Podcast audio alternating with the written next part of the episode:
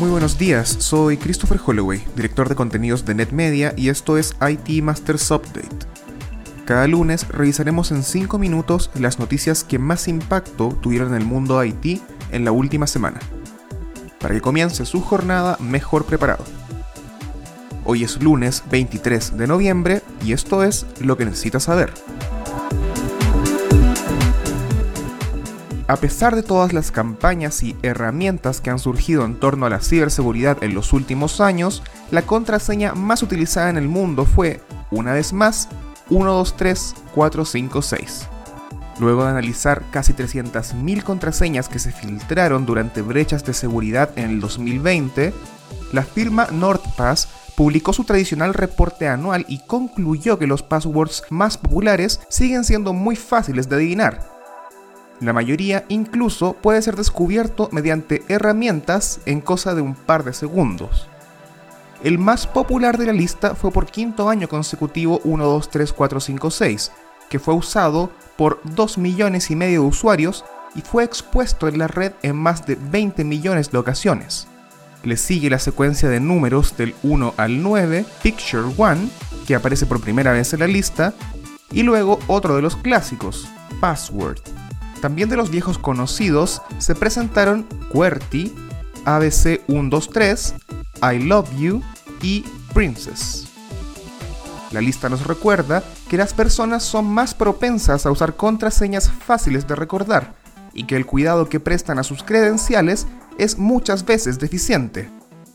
Esto es especialmente problemático en esta época de trabajo remoto generalizado, así que no está de más recordar la necesidad de reforzar las políticas de acceso en las organizaciones, o por lo menos comunicar eficientemente la necesidad de generar contraseñas robustas, difíciles de adivinar y por supuesto que no se encuentren en esta lista. El Bitcoin, la madre de las criptomonedas, llegó el viernes a un valor de 18.776 dólares, el más alto desde el año 2017. La moneda ganó 17% en valor solo la semana pasada y durante el 2020 ha crecido en total 160%. Pero será en esta ocasión, como en el 2017, un nuevo crecimiento acelerado seguido de un desplome monumental. Recordemos que en los primeros meses del 2018 la moneda perdió casi el 50% de su valor. Los expertos coinciden en que en esta ocasión instituciones más oficializadas y confiables como bancos, inversores y grandes jugadores digitales como PayPal y Line están a bordo del uso de la moneda, además de contar ya con un mercado funcional de derivativos y servicios de custodia, lo que se traduce en una estabilidad mucho mayor de la que existía hace tres años. El mismo viernes, un ejecutivo top de BlackRock, una de las más grandes firmas de gestión de capitales, dijo que el Bitcoin podría un día reemplazar al oro como el principal valor refugio.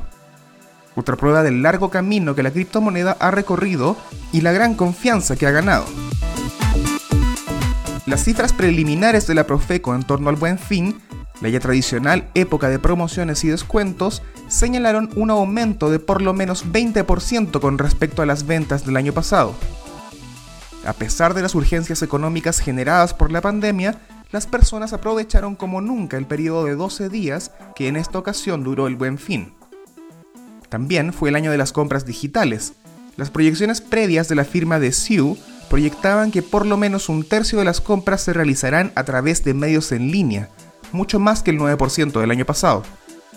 La Profeco también señaló que se recibieron más quejas y reclamos que en otros años, y que los proveedores con más incidentes fueron Walmart, Electra, Chedraui y Home Depot. Los electrónicos y videojuegos, además de la ropa y licores, fueron de los artículos más vendidos este 2020. Eso fue todo por esta semana. Les recordamos suscribirse a IT Masters Update en su servicio de noticias y podcast favorito. Nos encontramos en iTunes, Spotify y Stitcher. Hasta la próxima.